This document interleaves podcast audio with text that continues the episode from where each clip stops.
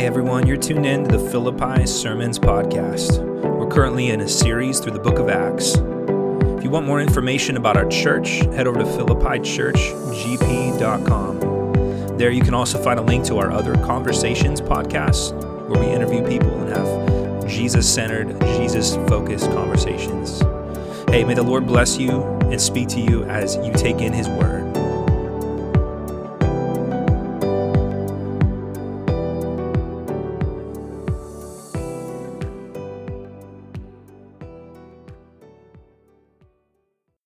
So, most of you guys know that life, uh, probably the majority of life, if you've lived much life at all, is kind of like a storm. it's just, it's a lot of things outside of your control. If there's one thing that I know about weather, it's that it's completely outside of your control. Um, and that's one thing that anyone who's out on the ocean or anyone who's out in a sea um, gets. And interestingly, the passage for today, it's kind of a, unique chapter in the book of Acts. It's really the story of a, a shipwreck, essentially. Uh, it's really the story of um, Paul and a group of people on a ship actually not, um, you know, not, not th- things not going so well, getting caught up in a storm.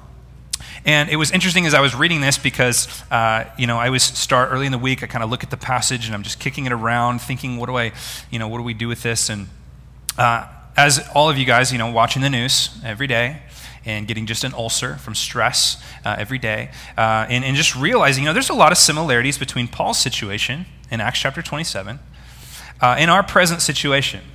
We're in this present situation where there's a crazy storm going.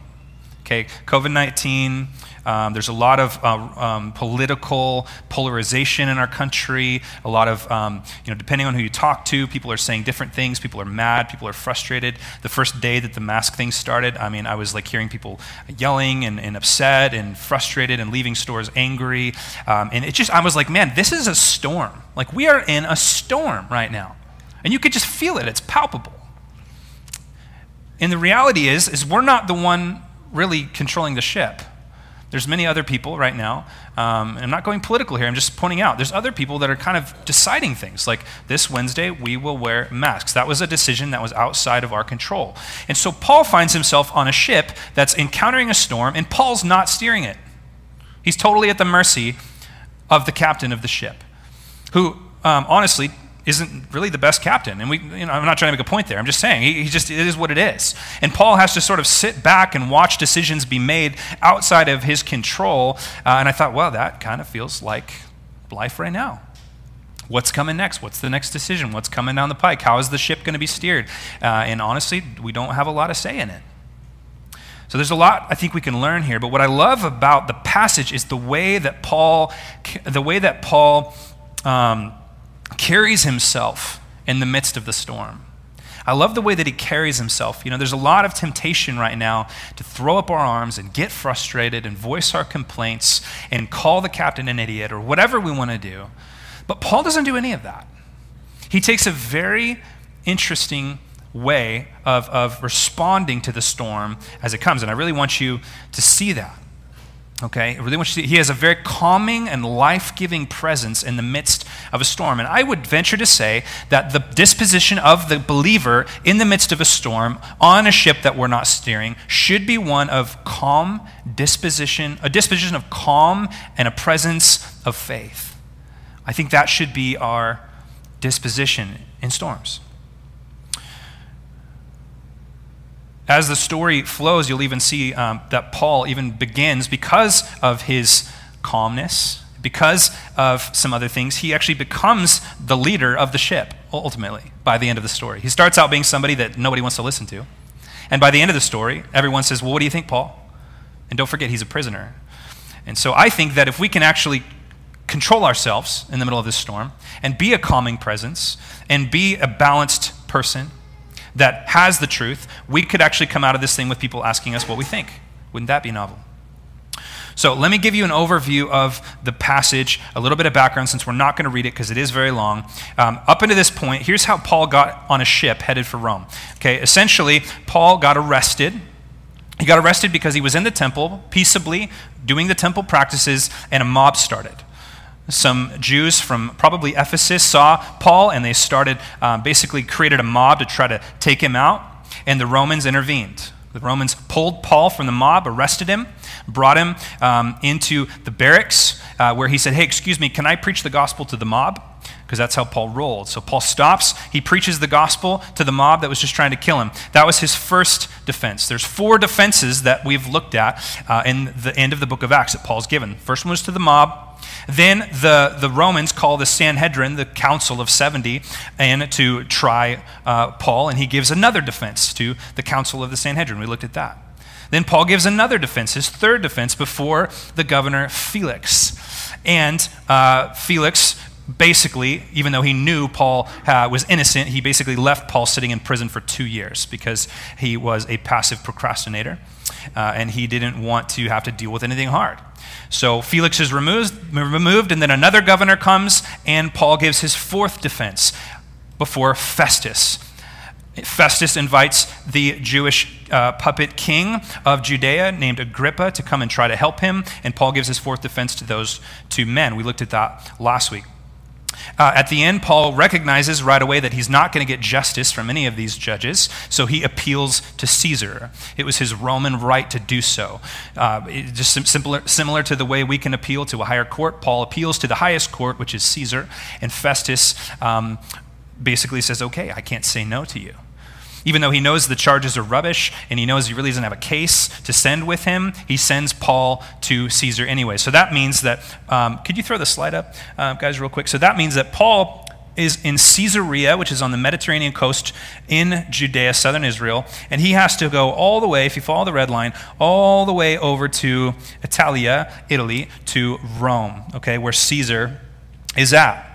Some people call this the fourth missionary journey of Paul. I think that's fair because he was certainly on mission the whole time that he did it. But this is essentially what chapter 27 covers is that red line right there. So you can leave that up for a little while. And I'm just going to give you in summary basically what chapter 27 says. So Paul boards a vessel in uh, verses 1 uh, through 8, and the first vessel uh, basically just works its way up the coastline of Israel, if you can see, ending in Sidon. This was not a Roman vessel, uh, it was basically a third party thing that they um, put Paul on. He makes his way up um, to Sidon. Uh, and then they put him on a second ship up in Sidon. The second ship is a large ship of about 276 people, we learn in the end. It's not a Roman ship, it's actually a grain vessel from Egypt making its way to Rome. Most of the grain that came to Rome came from Egypt. So they make their way um, along the coastline, hugging the coastline uh, in order to try to stay as safe as they can. And so you can see uh, that route. That's basically verses 1 through 8. Uh, now, in verse 9, Paul basically observes that the situation that they're in on the boat was not ideal. Okay, Paul was a pretty smart guy, and he probably had traveled more miles than anybody on the ship. Okay, Paul spent most of his life traveling. He spent a lot of time on the sea, and he understood that at the particular time that they chose to leave from the, the um, Asia Minor across the sea to Crete, that island there that you can see, that the particular time that they chose was too late in the year. You could just, it wasn't like nowadays where you, you had a motor on your boat and you could travel anytime you wanted. It, they had to go based off of the winds, based off of the season. And Paul's a smart cookie. He knows that it's too late in the year for them to go. And so he voices his opinion to the captain. Uh, but at this point, the captain looks at Paul and goes, You're a prisoner. Why do I care what you think? So he basically blows him off. So they make their way to Crete, to the eastern shore of Crete. Uh, and there, the weather starts to get bad. It starts to get terrible. Uh, and what they really should have done was just bed down for the winter and wait till um, the right season to go. So they don't do that. Okay, they don't do that. The captain of the ship essentially says, No, I think we can get around to the other side of the island, Crete, which is a better place to harbor for the winter. So they do it, and a crazy storm comes and blows them out to sea underneath Crete, what would be underneath to us. Uh, essentially, just things get crazy. Things get crazy, and their ship is in a, in a, place where basically they have to start throwing their tackle overboard. Um, everyone's freaking out. It literally says in one point that they lose hope completely. Okay, they basically at this point have, have decided that they're all going to die. Things get wild. For three weeks, they're getting blown around. This is the point where Paul begins to become a voice of reason. this is the point where Paul, as we'll see more closely, Paul actually encourages them that God is going to sustain them. Okay? God is going to sustain them. Verse 33 through 38, Paul encourages them to eat a meal, and then they throw all of their grain overboard to lighten the ship, essentially. Uh, but Paul lets them know hey, we're going to get through this. The Lord actually spoke to me. We're going to get through this, but the ship is gone. The ship's a goner. We're going to survive. And then verses 39 through 44, they run the ship aground at, a, basically at an island called Malta. Okay, Malta's over there to the left, below Sicilia. You see that? So they make it to Malta after three weeks of being storm tossed around. Um, they, they shipwreck on Malta. The, the ship is destroyed, but they make it safe. Uh, and we'll pick up right there in the text next week. Now, there's an interesting point where when they shipwreck, the, the captain um, says, We need to kill all the prisoners because they're going to run away. But Paul had gained so much favor at this point uh, with the centurion. The centurion says, No, let's not do that. So they don't. They allow the prisoners to live. They walk on planks from the ship um, into Malta, where uh, the story continues to progress from there. Now, that's the really abbreviated version, okay? Um, I hope that that helps. Uh, that's the really abbreviated version. What I want to do is here, I want you to note three things that Paul has at his disposal, which allows him to have this calm disposition. Okay? Now, I didn't, I didn't give a very good cinematic Hollywood version of how crazy this scene is, but it's crazy. It's, it's, it's turmoil. Um, it's, it's everything you would hope to see in a good shipwreck movie. Okay? There's people literally trying to, to leave the boat, trying to sneak out and take the life raft, and that has to be stopped. They're throwing everything over the, over the, the side. I mean, it would just be intense. Everyone thought they were going to die. Everyone, everyone thought this was the end. But yet, in the midst of this chaos, Paul is able to keep his head. He's able to be a person of stability, a person of balance in this. And what I want to do is, I want to give the three things that Paul had at his disposal in order to give him this disposition. Now, the beautiful thing is, most sermons make you walk away feeling like you need to do something. That's not this sermon. These aren't three things Paul did, this is three things that Paul had. Three things that Paul had, and they're not three things that only Paul has, they're three things that we have too. So uh, I want you to put this into context in your brain, and I want you to think okay, we're in a storm, and we're not steering the ship. And everybody wants to know what I think, and everybody wants to talk about the news, and everybody wants to grunt, or to, to, to everybody wants to, not grunt, that was the wrong word, everyone wants to gripe grunt, you know, everyone wants to grunt. No, everyone wants to gripe, everyone wants to complain, everybody has a thought, everybody has an opinion. Um, everything is crazy, everything feels like it's just going down the tubes. What should the Christian disposition be in this moment? Well, we have three things which allow us to have the kind of disposition Paul had, and I want to look at those. So let me give them all to you up front, and then we'll go through them, and then we'll be done. Number one, if you're a note taker, he had the union of friendship the union of friendship. Number two, he had the end of the story. In other words, he knew the end of the story. And number three, he had the providence of God. So let's just work through those. The first thing Paul added at his disposal was the union of friendship. Now look at verse 2 of chapter 27. This is the kind of thing you would just read right over, but it's actually incredibly important. Verse 2 says, Embarking in a ship which was about to sail to the ports along the coast of Asia, we put to sea, accompanied by Aristarchus, a Macedonian, for Thessalonica. Now, you might notice a word there. The word is we. Who's we? I mean, Paul's a prisoner. He's being transported as a prisoner on one of the most dangerous and long journeys out there, and there's a we here. The we is Luke. Luke, the author of the book of Acts is with the Apostle Paul, along with a man named Aristarchus, who we read about elsewhere in the New Testament. These two friends of Paul decide to go with him. Isn't that incredible? He's a prisoner being transported on one of the most dangerous uh, journeys at one of the worst times possible. And these two men see their friend, the Apostle Paul, and they say, We are going to go with him. It's easy to imagine this scene and think that it was Paul versus the captain, and Paul versus the ship, and Paul versus the Roman guards, and that he was all alone. And like a Jedi master, he just sort of navigated his way through it. But when you really look at the text, you realize that Paul was with his friends. He was with his friends.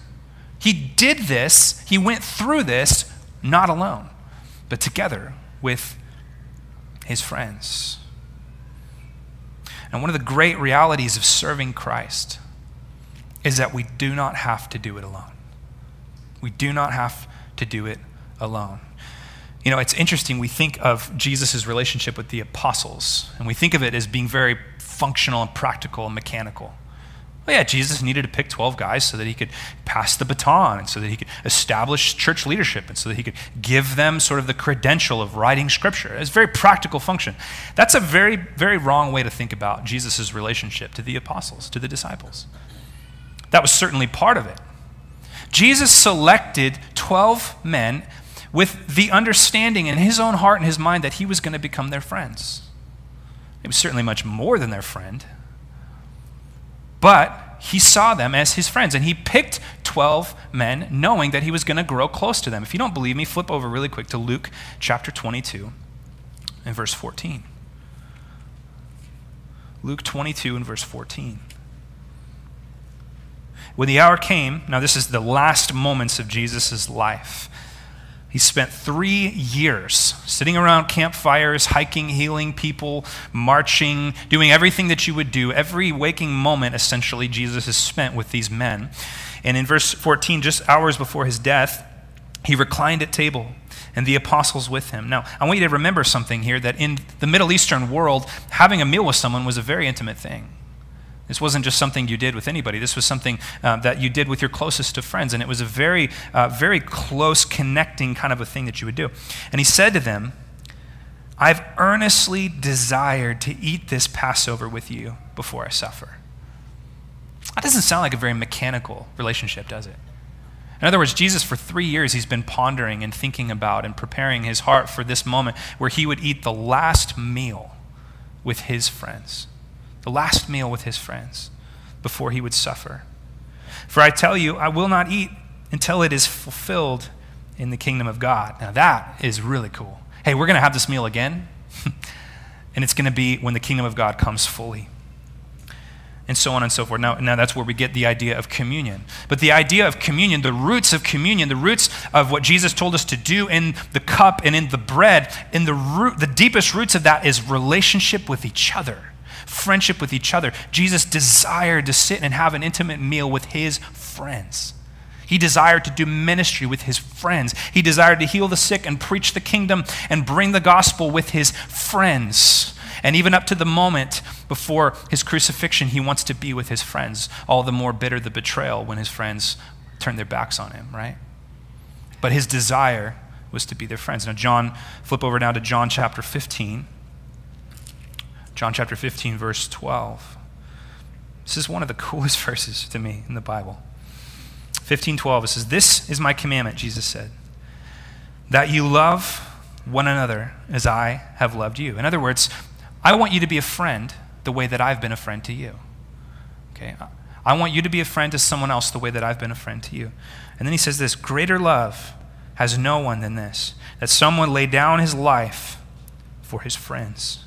And one of the most astounding statements the God of the universe says this You are my friends. Isn't that cool? I mean, we, we, we certainly should have a, a very awe inspiring idea of God that he is so much other than us. He is the I am, he is the eternal one, he is the omniscient, omnipresent, omnipotent one. But at the same time, he manifests himself in the person of Christ and he comes to his friends and he says, You are my friends if you do what I command you. No longer, he says, do I call you servants, for the servant does not know what his master is doing, but I have called you friends. For all that I have heard from my Father, I have made known to you. And of course, when he's talking about laying down his life for his friends, he's speaking literally. He's literally about to go to the cross for his friends. Uh, I just want you to see that Jesus' design and Jesus' template for the way that we go through storms, that Jesus' design for the way that we do kingdom work, the way that we weather hard things, is to do it with our believing friends, to do it within the community of the body of Christ. And Paul understood this. He never did anything alone, he did it with people. He did it with people. And he had such a deep affection for his friends. Philippians 1 8, he said, For God is my witness, he wrote to the Philippians, how I yearn for you, all with the affection of Christ Jesus. They were his friends. I think of Jesus, or Paul, pardon me, leaving um, the beaches of Ephesus and they're weeping on his neck because they cared for Paul deeply and they knew he was going to be arrested. They had a deep friendship. The Philippians, he wrote to them in, in, his letter at the last chapter, they were the only church that brought him food, brought him sustenance, took care of him while he was in prison, he said. He had a deep affection for them. This is the way that the body was designed to function. We were meant to live boldly, kingdom, we were meant to live bold kingdom lives in the company of those that we have come to love and enjoy. That's the way it was designed. So, my first point here is that part of the reason Paul was able to keep such a calm demeanor was because he had the body of Christ with him. He had the body of Christ with him. I'll be honest, um, so far, there's been a lot of joys about planting this church, but so far, the greatest joy has been being able to do it with my best friends. I mean, we came out here with our best friends and did it as a team. And that was one thing I always said we never do. We never plant a church alone. But we did it with our friends, and it's made it such a joy and even when it's been hard, we just draw sustenance from them. And that friend group now has grown and it's bloomed and it's gotten larger. And some of you have just come into that even more recently. Um, but it's just a, such a sweet thing. I, I think back to my, my best years serving Jesus, it was always with a group of people that had a like minded, a like hearted focus together. I think of my wife, the joy of serving Jesus with my wife because she's my friend. And we have this, this mutual desire to serve Jesus together. Uh, some of you guys might be asking, well, okay, well, how do I get that? How do I, that sounds great, Sam. Glad you have that. How do I get that? I'll tell you three things. Number one, the nucleus of that friendship needs to be the gospel. Otherwise, the friendship fully exists in, in for itself, and therefore it's self defeating. If you're, most of our friendships are pretty shallow, can we be honest? Most of them are, hey, we have a mutual interest in whatever, racquetball or political interests, or this person, I work with them. And so the nucleus of your relationship is we both like the same thing, and it'll never go past that. The nucleus of a gospel centered relationship is that we are both born again into the same family, and we are part of something deeper than anything else around us. We, we have a more deep relationship than any other relationship in our life. So, so gospel is one of them. Find somebody that you can have a gospel relationship with. Secondly, find somebody that you can get on mission with. Okay, that's where real relationships are born. You know why, why Paul was so close with these guys? Because they were on a mission together. They had purpose together. Brothers are born in the trenches. Okay, they fought battles together against the kingdom of darkness. They spread the gospel together. They were starving together. They were in prison together. I think about Paul and Silas in a prison in the Philippian jail. Remember that? Just beat to pieces, and they're just sitting there praising God into the night as friends. No wonder Paul had such affection for these guys. They were friends, they weathered storms. And lastly, they stuck together. You know, Paul and Barnabas, they disagreed at one point. Remember that? But I guarantee their friendship continued. Even as you part ways, you just you stay together. You keep pressing through the awkwardness. You keep pressing through the hard things. You keep pressing through the things when someone says something offensive to you. You don't just move on. You move through it. You press through it. And that's how you have deep, abiding, gospel centered, Jesus like friendships. This is part of the reason Jesus gave his life was to birth the organism of the church. And the heart of the organism of the church is deep friendship. And that's why we do this. That's why we're a church family, because it's in our oneness that the lost see Jesus through us. That's why our tagline has always been we're going to be the church that the lost people need to see so that we can preach the gospel that lost people need to hear. Because what saves people is the way that we love each other in the body of Christ, the way that He loved us. That's why Jesus said, They will know you are Christians by your love. It's not some hippy, dippy 1960s generic pot smoking love. That's a deep, abiding friendship and affection for one another within the church body. That is so terrestrial that people go, What is that? And how do I get that? And the answer is, is that we are one family, supernaturally. Now, I have to say two things that are contextual to the moment we're in. As your pastor, I need you to hear these things when you're on social media I'm not speaking to anyone in here, I'm just speaking in generalities.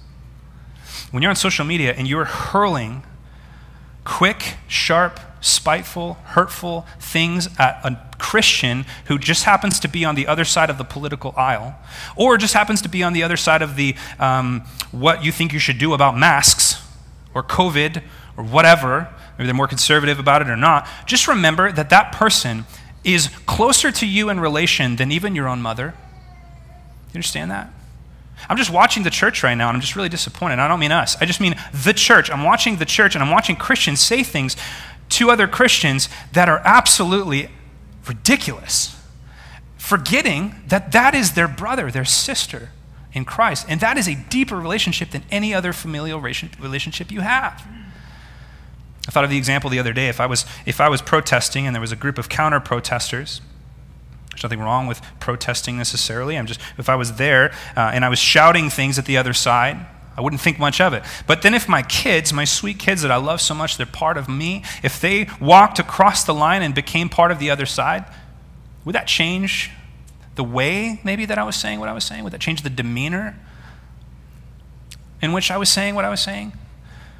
I don't, I don't, have to deny what I believe. It doesn't mean I don't have an opinion. But when I realize that my kids now are on the other side, you better believe I'm not throwing any rocks. And you better believe if someone else throws a rock, I'm going to stop them because my kids are over there. Do we think about each other that way as the body of Christ? Do we think about each other that way? The second thing I need to say is that no matter how uncomfortable this gets, no matter how hard it is to breathe through your mask, I need you to remember that you need this. Not listening to me talk. That's not what I mean. You need this. You need each other. You need the family. You need the body of Christ. If you allow the enemy to separate you out from the herd, he will pick you off. It's that simple. And right now, there are Christians that are going, eh, I don't think I'm going to really plug into the body this week because, yeah, plug in. If it's not here on Sunday morning, then do it elsewhere. But be with the body because without that friendship, we will perish. Paul was no dummy, and he knew that he needed support. And his two friends, Aristarchus and Luke, sacrificed their rights and got on the ship. Isn't that cool? Isn't that beautiful? I would encourage you. If someone's not getting on your ship, get on theirs. Do you know what I mean by that? If, someone, if someone's not getting on your ship, if you're not being the Paul, then be the Aristarchus. Who is on mission that I can go support them? Who's on mission that I can go be part of that with them? The second thing that Paul had, and that one's a little long, trust me, these will be shorter. Uh, the second thing that Paul had was he had at his disposal the end of the story. And I would suggest to you guys that the reason we can take a deep breath and kind of just calm down a little bit is because you know the end of the story, okay? I mean, we know what's going to happen. I mean, why are we so surprised? Why are we surprised at the evil of man? Why are we surprised uh, at, the, the, the, the dysfunctionality of government, the dysfunctionality of human beings to coexist? We are in a broken and fallen world that needs to be restored and renovated. I have the end of the book right here. I'll let you borrow it if you want. It's really a page turner. We know what happens. And there's all kinds of squabbling about whether it's pre, mid trib, post trib, rapture, premillennial, amillennial. All of that aside, every, just about every real true Christian tradition agrees on one thing. You know what it is? Jesus is coming back, and when he comes back, I'm going to say this He's going to kick butt and take names. He's going to set up his rule and reign completely, fully, and his people will be there united with him forever. I mean, come on, guys. Can we calm down a little bit? I'm not saying we shouldn't be uh, upset about evil. I'm not saying we shouldn't be frustrated with injustice. I'm not saying we shouldn't be uh, caring about the thing. You know what's interesting? Paul cared a whole lot about the ship. Did you notice that? I don't mean the ship. He cared about the people. I mean, he's like, hey, uh, he didn't abandon them. He didn't cause a mutiny. He didn't say, this captain's an idiot. Let's go find a new ship. He didn't say, hey, I'm jumping over. I'm, I'm getting out of here. You guys, you know, have fun shipwrecking. That's not what Paul did. He was part of them. He existed within them, but he trusted the Lord's providence. Now, why could he trust the Lord's providence? Because God gave him the end of the story. And you're saying, well, an angel never appeared to me and told me what's going to happen. Okay, we know. We know. We know what's going to happen. We know what's going to happen. One of the believer's greatest assets in the storm is knowing the end of the story. And here's the reality. Can I tell you what's going to happen in the end of the story? Our story, the ship's going to go. but we're not.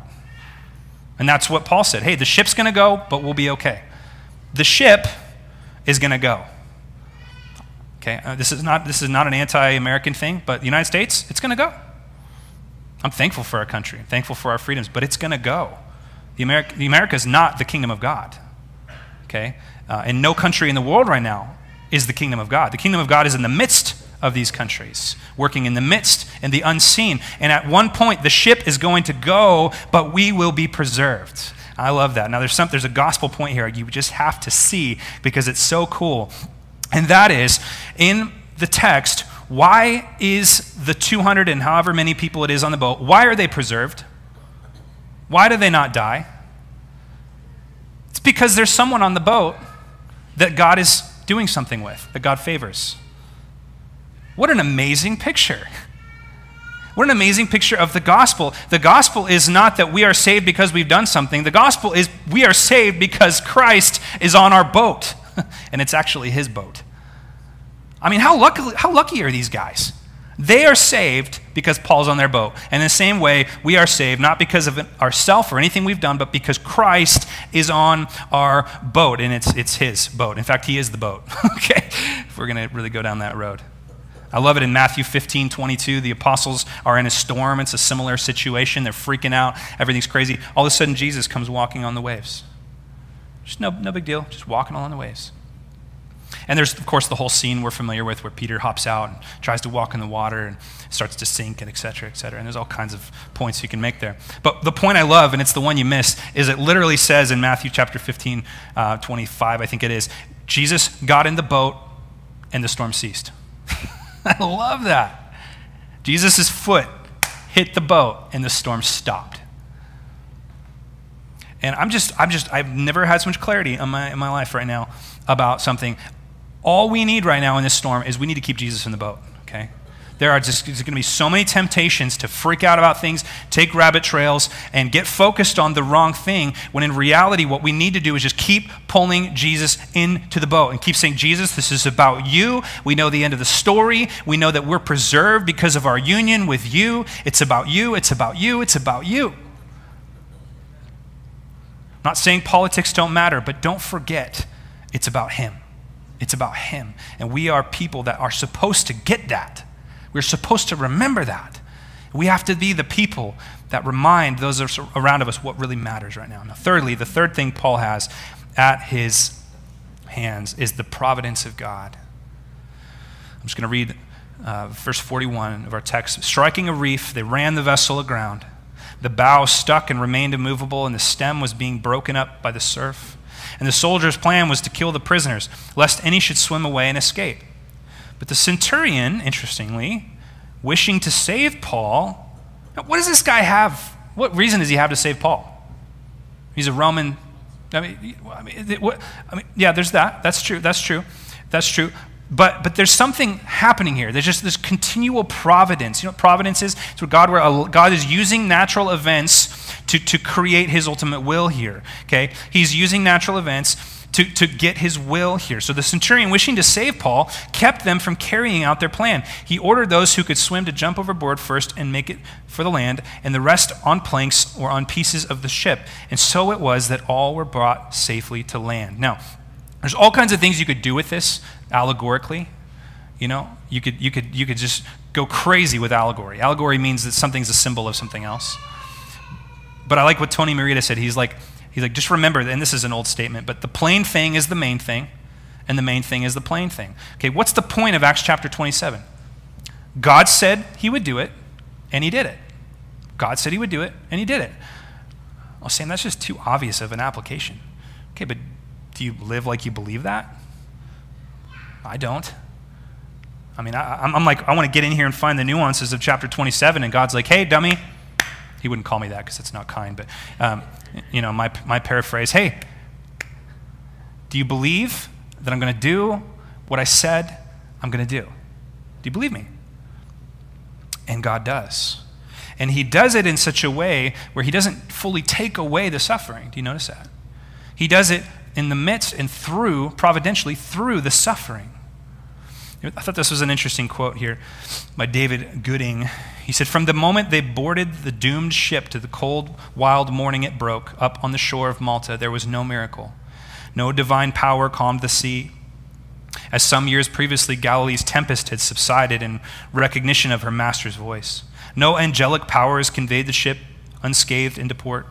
All the passengers and crew were saved, but only after two weeks and more agonized suffering and final inglorious hair raising scramble from the wreck through the surf to the shore. If Paul was God's own appointed apostle and ambassador, sent to represent the gospel of God's own Son to the highest authority on earth. And if God is the God who created and controls nature, who rules over the surging sea, and when its waves mount up, stills them, then why did not God's kingly rule order the Mediterranean to give his ambassador a smoother passage?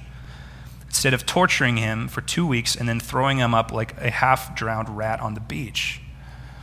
Now, sometimes I feel like, Lord, could you have given me a, like a pleasure cruise? Like, could you have sent a yacht even? I mean, why does this have to be so hard? I'll be honest with you guys, man. I, planting a church nine months ago, I did not see any of this coming. and in some ways, I feel like a drowned rat. I'm just like, Lord, this is like the worst time in the world to plant a church. And I think God's response back to me is like, no, I actually think it's exactly when I wanted you to plant this church because I have something in mind for you, Philippians. I have something in mind for you, Philippi Church, something that I want to do in this moment. And I think what he wants us to do in this moment is he wants us to lead. He wants us to lead like Paul did. He wants us to stand up in the middle of the chaos of the boat going down and say, hey, don't forget, church, what the main thing is. And don't forget that just because it feels like God's not working doesn't mean that he isn't. Paul's a reminder that God often does his most miraculous things, not just in the obviously supernatural things and events, but in the providential, natural events. Okay, that was a clunky way of saying something. Let me try it again. Okay, oftentimes God is working most supernaturally, not through supernatural things, but through very natural things. This is a very good reminder of that. There's nothing supernatural about a storm. There's nothing supernatural about getting shipwrecked. Nothing supernatural about anything in chapter 27, in fact, except for the fact that all of the natural events just so happen to work out the way God wanted and gets Paul where he's supposed to go. And it gives Paul an opportunity to be a witness and a stabilizing force on a ship full of people that don't know the Lord. You better believe that Paul told the gospel to these guys. I guarantee it. The point is that God keeps his word. He keeps his word. So let me just give you some review and then we'll be done. Okay, in the chaos and craziness of life's storms, number one, don't go through them alone. Okay, don't go through them alone. If somebody's not getting on your ship, get on somebody else's. Who can you support? How, who, who, can you, who can you be a Timothy to? Who can you be an Aristarchus to? Who can you be a Luke to? Who can you see that, that God is using that has mission and say, I want to come alongside you and I want to support you. I'm going to get on the boat with you. Don't do it alone. Secondly, don't forget that the ship is on its way down, but you're not. okay? The ship is on its way down, but you're not. So you can watch the news and you could take a deep breath and you can remember that even though everything seems like it's falling apart, you know the end of the story. And lastly, don't forget the track record. Listen to me. Don't forget the track record of the one who's in charge. He has a perfect track record for, for delivering on his promises. And there is no more greater evidence than the person of Jesus Christ. Because he said he would do it, and he did it. He did it exactly as he said. If he was good at fulfilling the first promise, I think he's going to be pretty good at fulfilling the next one. Right? I want to end with, with one more song. So if you guys want to come back up, and we're going to pray, I invite you guys to stand. Lord, we are so thankful this morning that you are in control. God, I just need to hear that this morning. It's just such a, a simple reality, but I need to hear it, God. You're in control. And this is all about you. Jesus, you are the pastor of your church. You will deliver your bride. And Lord, we just want to believe that this morning. And we want to sing and declare your praises because you're worthy, Father. So we choose to end our morning singing through our masks because you're worthy of it, God. In Jesus' name, amen.